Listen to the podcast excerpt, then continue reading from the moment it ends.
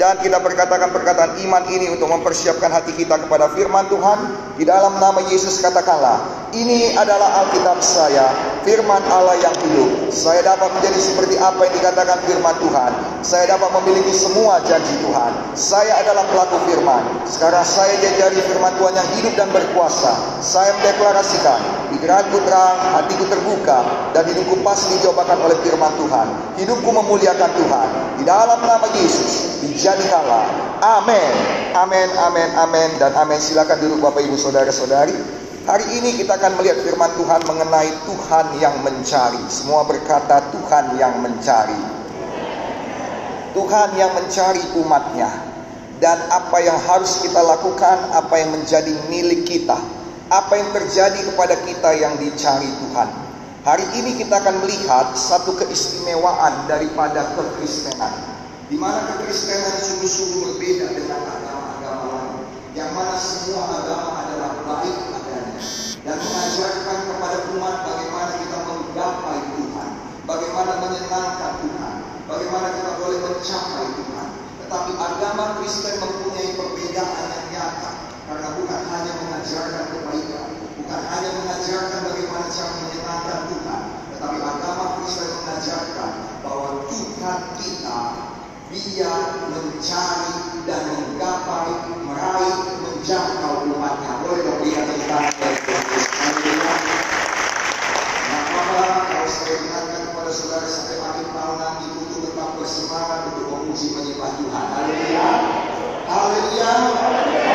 untuk nama Tuhan. Bapak Ibu saudara-saudari dalam nama Kristus. Jadi dia Tuhan kita, dia datang untuk menyelamatkan kita. Nah sekarang lihat dari ketika manusia jatuh ke dalam dosa, ketika manusia mengkhianati Tuhan, ketika manusia melanggar perintah Tuhan, Allah kita, Tuhan kita bukannya sakit hati, bukannya dia marah, dan bukan dia katakan rasai kau, engkau telah mengkhianat kepadaku, engkau tak peduli kepadaku, engkau tak perhatian kepadaku, engkau tidak menganggap aku remeh, menganggap aku rendah, engkau tidak menganggap aku sama sekali, engkau tidak menganggap firmanku. Dan sekarang aku akan datang dengan api yang menyala-nyala. Aku akan pukul engkau, aku matikan engkau, aku balaskan sakit hatiku ini, aku balaskan dendamku tidak. Dia datang ke taman Eden dan mencari. Dari mana kita tahu dia mencari? Dari ucapannya, di manakah engkau? Di manakah engkau? Tidak pernah ada orang yang yang berkata di mana engkau tanpa maksud mencari. Yang setuju katakan aneh. Kata Tuhan di mana engkau bukan karena dia tidak tahu, tetapi dia menyisakan bagian bagi umat, menyisakan bagian bagi saudara untuk saudara lakukan. Tuhan tidak bisa melakukannya sendiri dari diri dia. Mengapa? Karena dia mau engkau yang memiliki kemenangan. Dan untuk memiliki kemenangan itu, sah memiliki kemenangan, kita harus melakukan sesuatu. Dan seperti katakan haleluya. Boleh kita minta dari Tuhan Yesus. Nah, Ibu saudara-saudari Tuhan kita Tuhan yang baik. Dan berkali-kali ditunjukkan bahwa ketika umat ada dalam bahaya, umat ada dalam tekanan, umat ada dalam persoalan, Tuhan berkata dia yang datang. Dia tidak mengirimkan malaikatnya, tapi dia sendiri yang datang. Ketika bangsa Israel saudara ada dalam tindasan bangsa Mesir, Tuhan berkata, Aku sendiri telah turun dan melihat penderitaan mereka. Dia mengutus Musa. Mengapa dia mengutus Musa? Kembali lagi.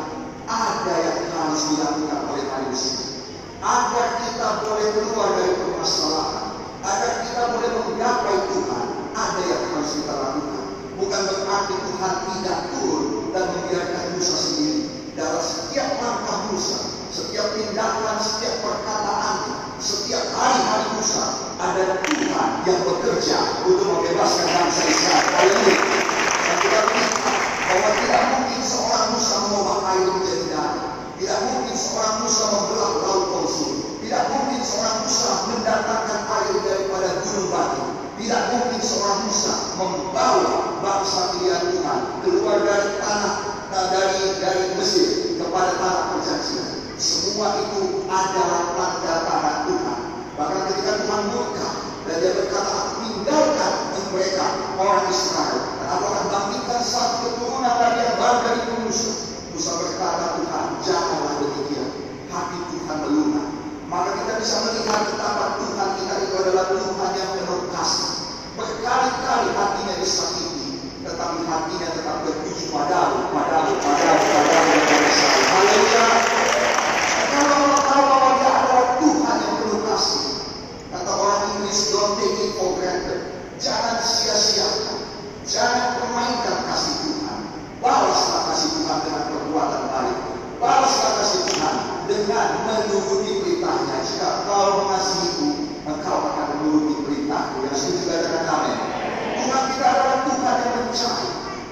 Dia mencari dengan tujuan. Dia tidak mencari untuk apa. Mencari untuk main-main. Anak saya saudara kadang-kadang datang bersama dengan kita ke gereja ini. Dan dia selalu bertanya, Papa mau ke gereja? Saya katakan, iya, saya mau ke gereja. Papa mau ngapain? Saya kami mau mengambil rekaman untuk masukan untuk ibadah-ibadah kita sepanjang minggu ini. Kami boleh ikut. Dan saya katakan, apa tujuannya? Dan dia berkata, main-main. Anak-anak datang tujuannya begitu. Tujuannya main-main. Tujuannya ketemu teman. Tujuannya adalah untuk apa? Untuk cicat, untuk cakap-cakap, untuk ber, apa namanya berkumpul dengan kawan-kawan. Tuhan kita tidak demikian.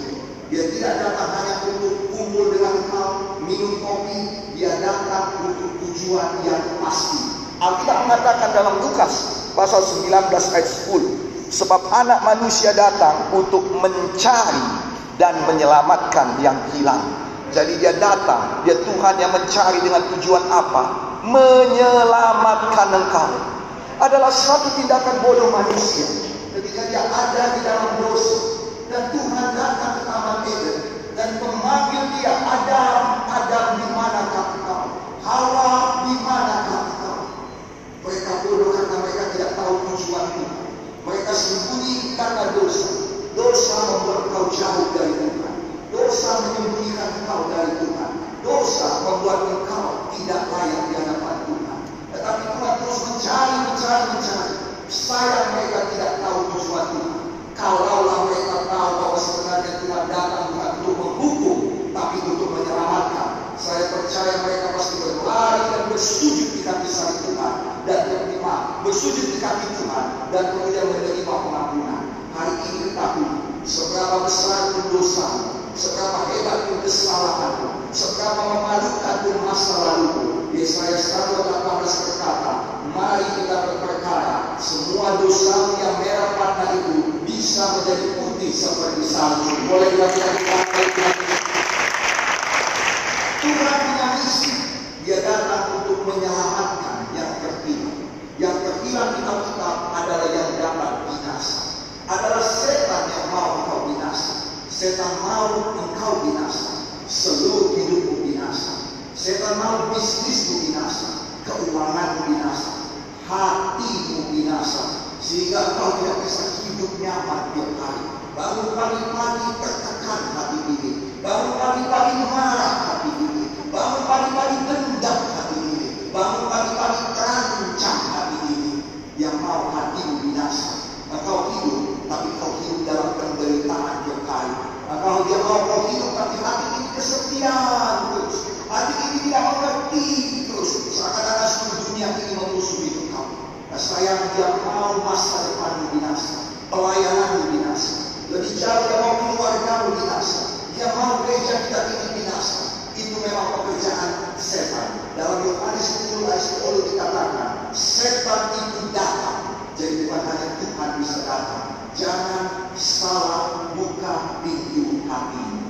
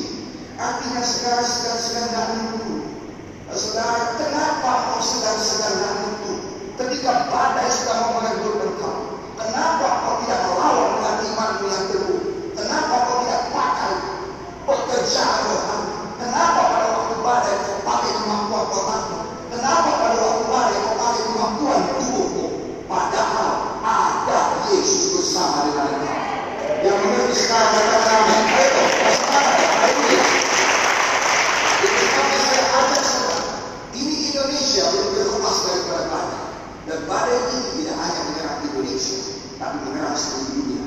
Itu sebabnya kita tidak bisa diurus. Saya mendengar dari saudara apakah hoax atau tidak saya terus sedikit, tapi dikatakan beberapa negara Eropa mulai maju dalam bahan tertutup lagi. Karena Eropa mengalami gelombang kedua yang jauh lebih hebat daripada gelombang pertama kemarin. Nah, saudara saya tahu Italia sudah ditutup, saya tahu Portugal sudah ditutup, tetapi apakah Inggris sudah ditutup saya tidak tahu. Beberapa dan itu lebar dari atas sampai dari kita asli. Kita tidak bisa punya satu negara yang ditutup. Karena kalau ditutup itu berarti kita buruk bagi perekonomian.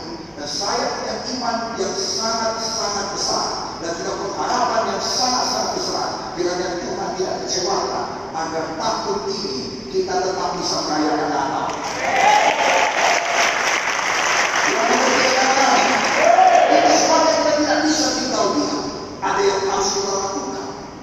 yang setuju katakan haleluya itu. Sebagai kita protokol kesehatan.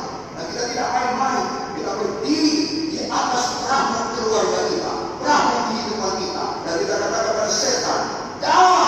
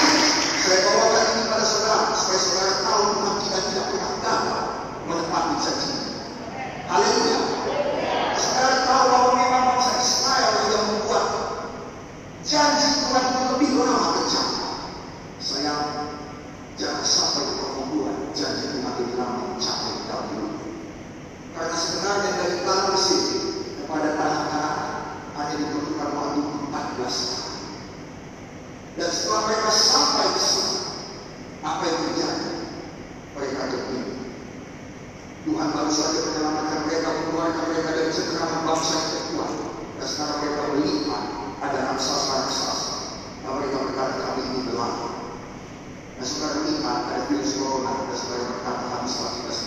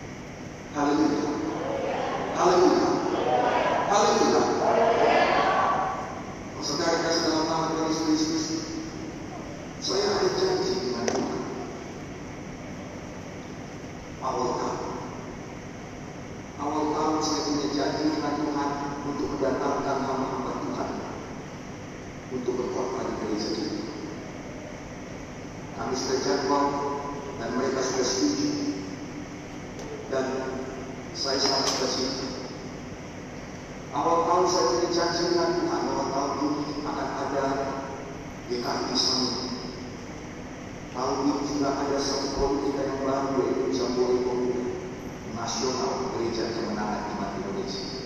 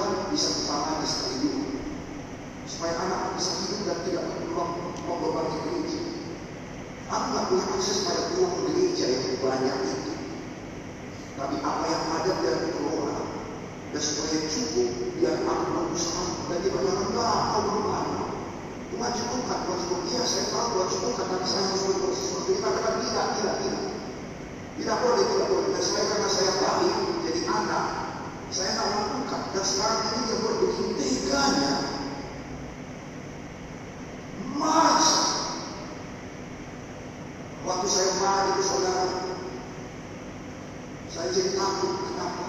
Karena saya sudah janji sama Tuhan lama. Jadi gimana? Pusing bangsa.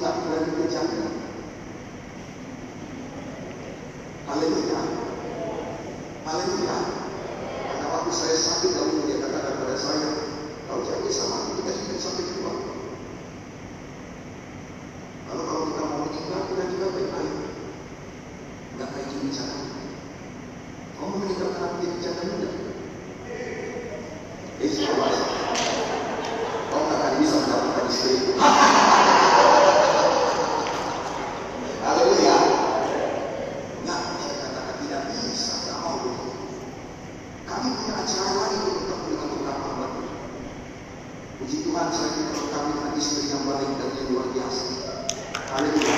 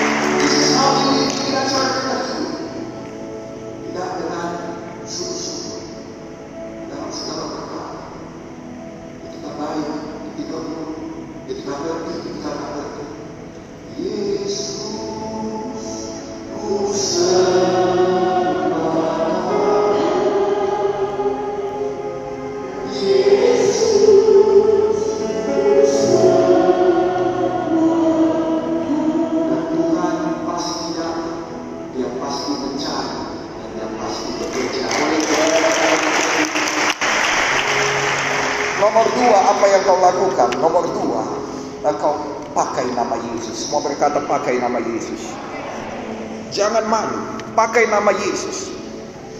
Nama Yesus lebih besar daripada nama apa. Nama Yesus lebih besar daripada apa. Masukkan saudara Tuhan berjanji kepada saudara. Kalau kamu ini bangga jipanya kamu tahu dan Tapi tahukah saudara, Tuhan kasih yang lebih luar biasa. Selama anak bulan ini, tiga kali seminggu, tiga hari Tuhan kasih terus menerus ada melayani dengan kebenaran kepada